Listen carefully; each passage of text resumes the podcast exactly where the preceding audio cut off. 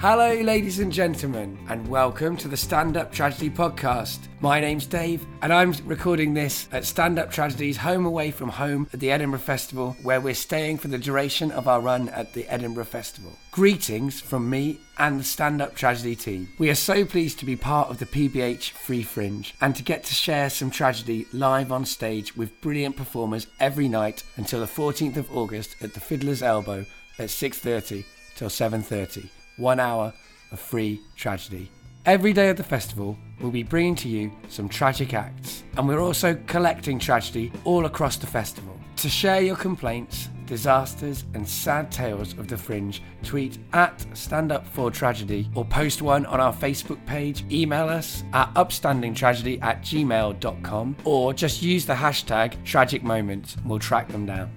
So you share your tragedies with us, and we'll keep sharing our live tragic performances with you. Today's podcast features Steve Cross, who is a science communicator and stand up comedian. He usually organises science or academic or geek orientated comedy nights like Bright Club and Geek Show Off, Museum Show Off, Science Show Off. He really does a lot. But for stand up tragedy, but for stand up tragedy, he chose to do something different. We'll listen to that performance after he explains why he decided to try telling a tragic true story to our audience for the first time. Well, originally I thought, because mostly I do uh, science based things uh, and I have a climate change set ready to go, I thought I'd do a climate change based set.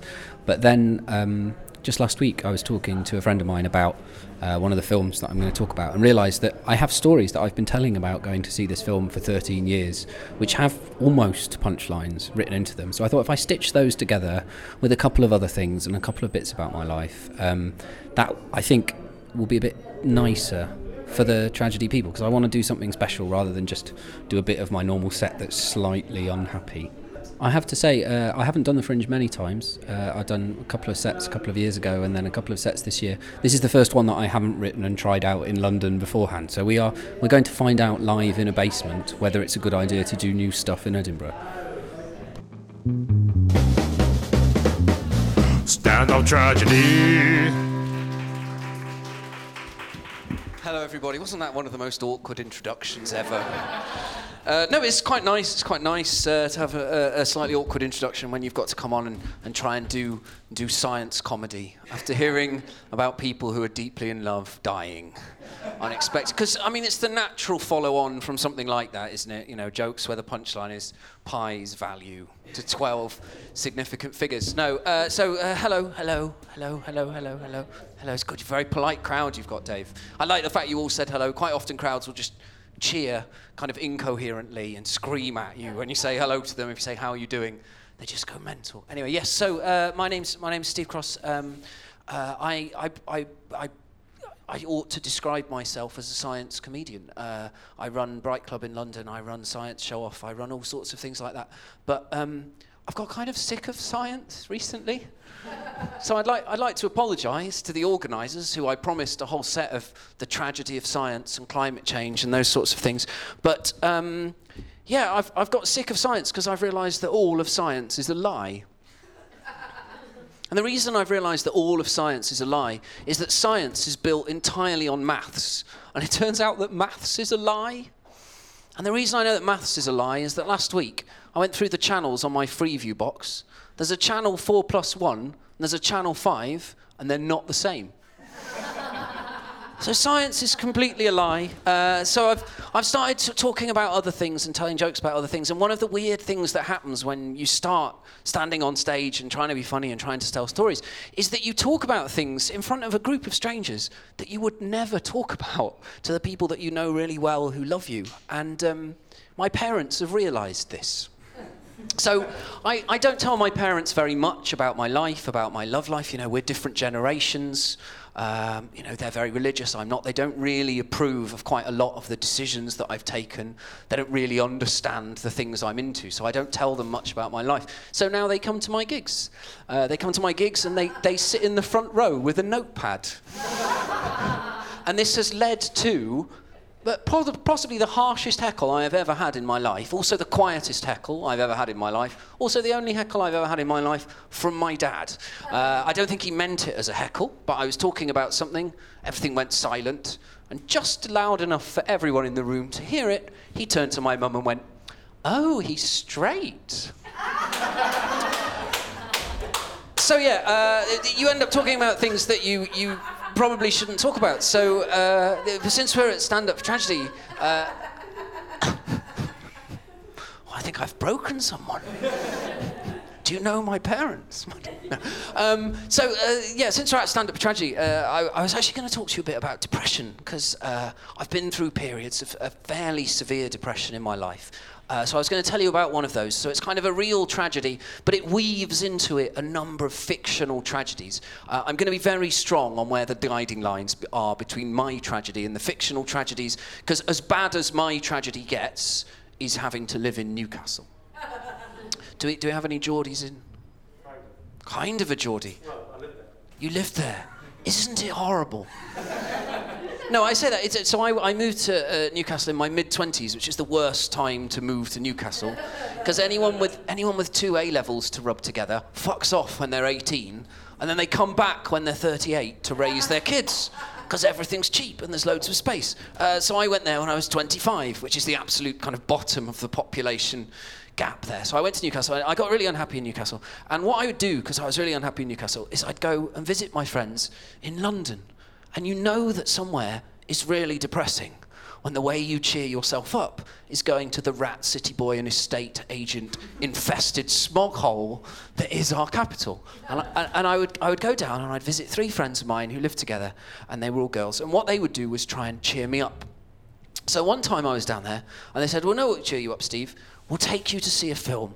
There's a film on called Requiem for a Dream. I take it from the laughter that many of you have seen this. Has, has anyone not seen Requiem for a Dream? Okay. Don't go and see it.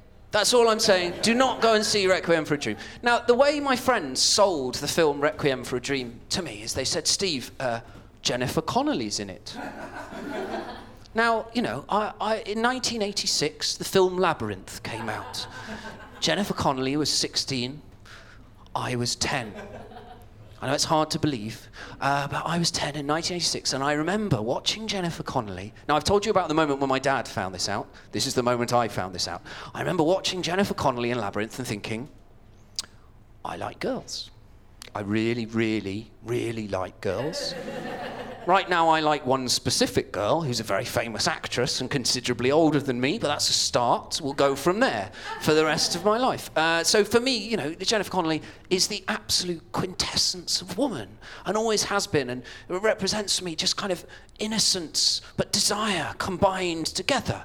She's perfect and unsullied and must never, for instance, be required to end a film ass to ass with another girl, double ending a dildo the size of a bouncer's arm. That should never happen. 10 year old me should never have to watch that, even if he's trapped in the body of 27 year old me. There is no way he should ever have to see that in real life. So uh, that's the end of, the, of, of Requiem for a Dream. Uh, this is the film my friends have taken me to. Let's not forget to cheer me up. I should say, they had form. Three weeks before I'd gone down to visit them, some of you will remember 2000 and the popular films at the time. So, uh, some weeks before, I'd gone to visit them, and they said, Do you know what, Steve? There's a film on with Bjork in. Shall we go and see that?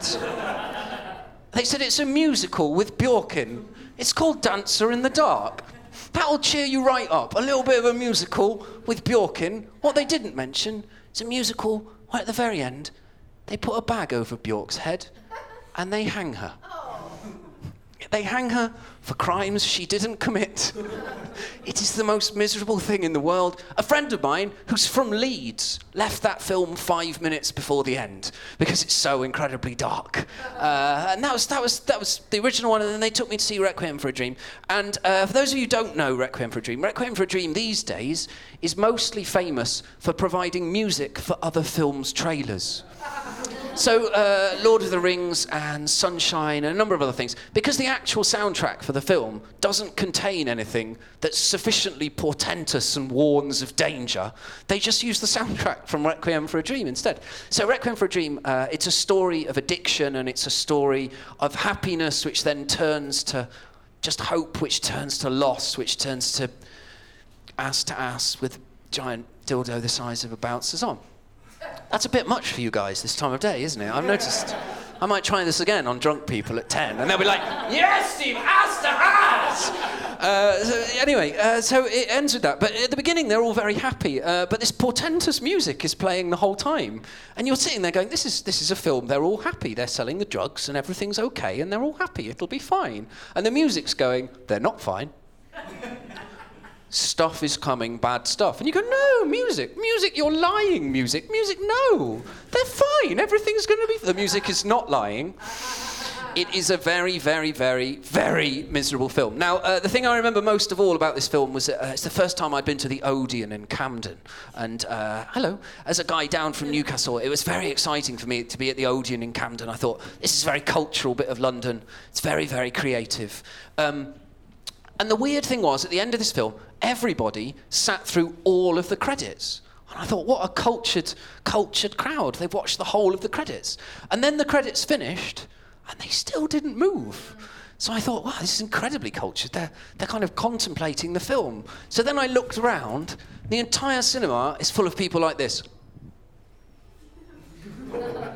And there they stayed for about five minutes. So I should say, uh, if you ever need to cheer yourself up, uh, the very best thing to do is go and see Requiem for a Dream and then spend the rest of the weekend in a flat with three women who keep spontaneously bursting into tears when they remember any bit of Requiem for a Dream.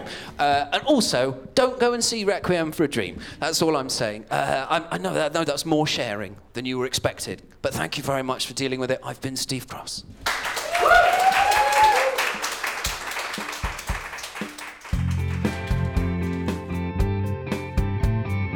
If you want to try some of Steve's events, he'll lead you over to all of the information if you follow him on Twitter, where he's at Steve underscore X. And now for something really special. Robin Ince guested on as many shows as he could during his short few days at the Fringe, and one of those shows was Stand Up Tragedy. Robin Ince is one half of the brain behind Radio 4's Infinite Monkey Cage, but he took this opportunity to experiment with Stand Up Tragedy and performed a very personal story. He told our audience about the time he performed the eulogy at his brother in law's funeral, the death of his epileptic dog, how he told his son about death, and shared the idea that we are all recyclable atoms who never cease to exist. We just go on to make something else.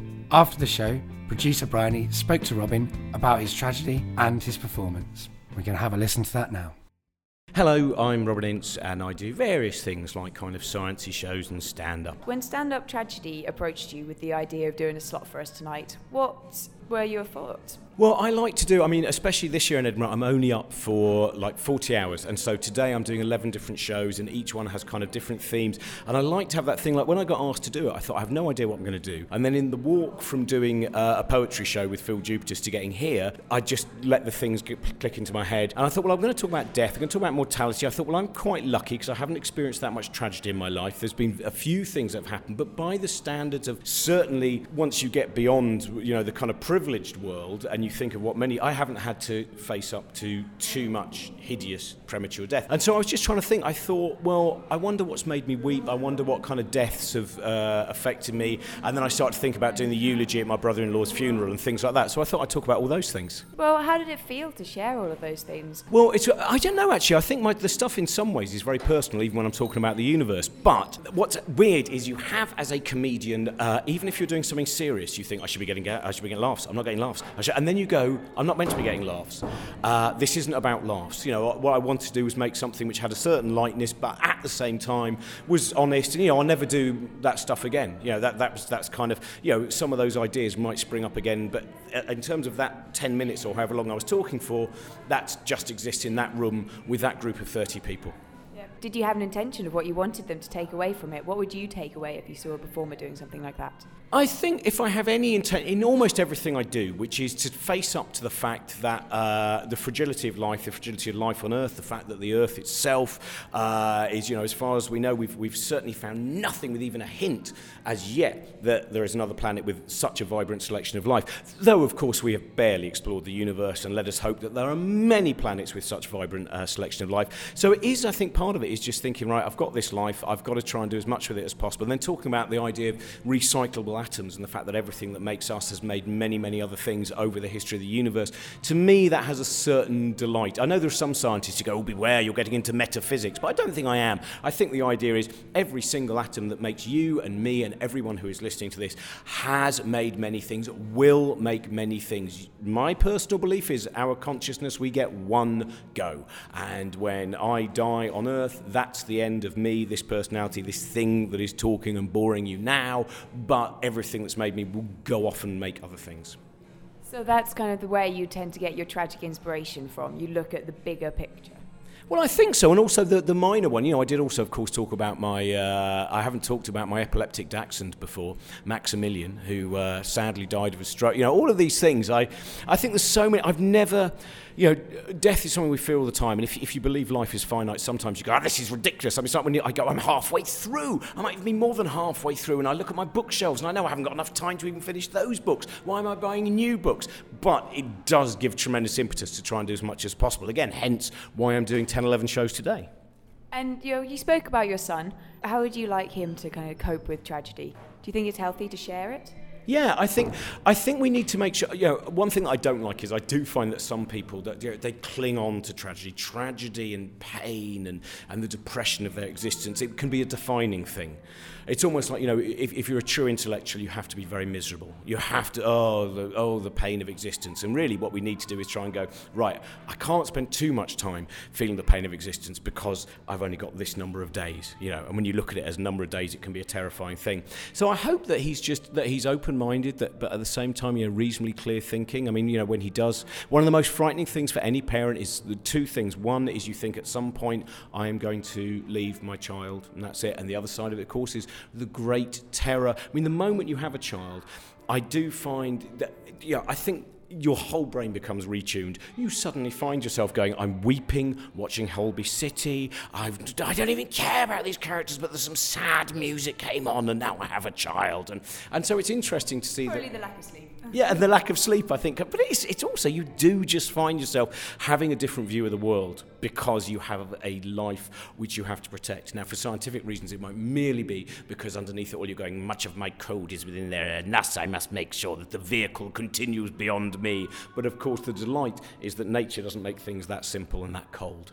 That is exactly what tragedy is all about. We're about sharing and the cathartic experience, learning from each other, just yeah, working our way through it. Don't looking at the bad side all the time. Yeah. Um, will you be experiencing much of that over at your 40 hours at Edinburgh? Uh, right, I, I, I'm not going to be able to see anything, but I'm tell you something that I saw uh, in preview, and you must see it. Everyone listening to this must go and see Ben Moor's play Each of Us. Ben Moor, who has been writing beautiful plays such as Super Collider for All the Family uh, and uh, Poppy Day, and many others, and this new play I saw it recently, uh, and it's just it's, it's a monologue, and it's about love and loss, and it also has some of the most intricate puns you will ever hear, and uh, it's an absolute delight. Uh, I also think Bridget Christie's show, uh, I've seen a lot of that, as, it, she is in fantastic form. and It's on at 10 past 11 in the morning, so there's nothing else to do, and you should do that. My friend Michael Legge, uh, who I've, I've done a double act with before,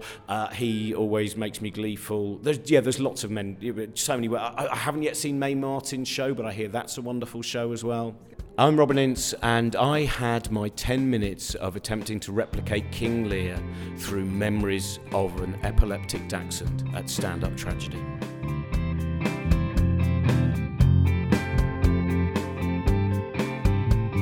If you're a fan of Robin Ince, he's touring two live shows until the end of the year, and one of them features his good friend and past stand up tragedy performer, Josie Long. You can find out everything you need at www.robinince.com. If you want to listen to Josie Long or any of our other past performers via our podcast, go to the Stand Up Tragedy SoundCloud or find us on iTunes or the Stitcher Smart radio app.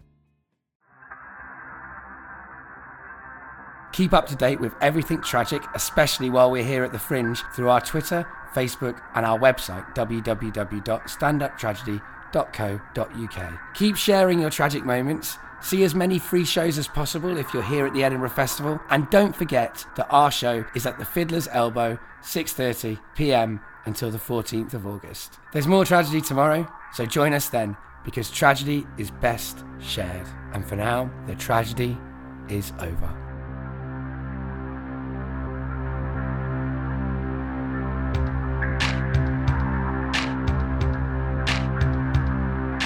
This podcast was produced by Bryony Hawkins with audio production from Stephen Harvey. The music comes from Sam Wilkinson, who you can email at radiojuan at gmail.com. The rest of the music was produced by George Brufton, written by the Reactionaries, with added bagpipes from Vaughan Granding. I'm Dave, I'm your host, and the tragedy is once again over. Time to go. Dry your eyes, it's the end of the show. It's time to go.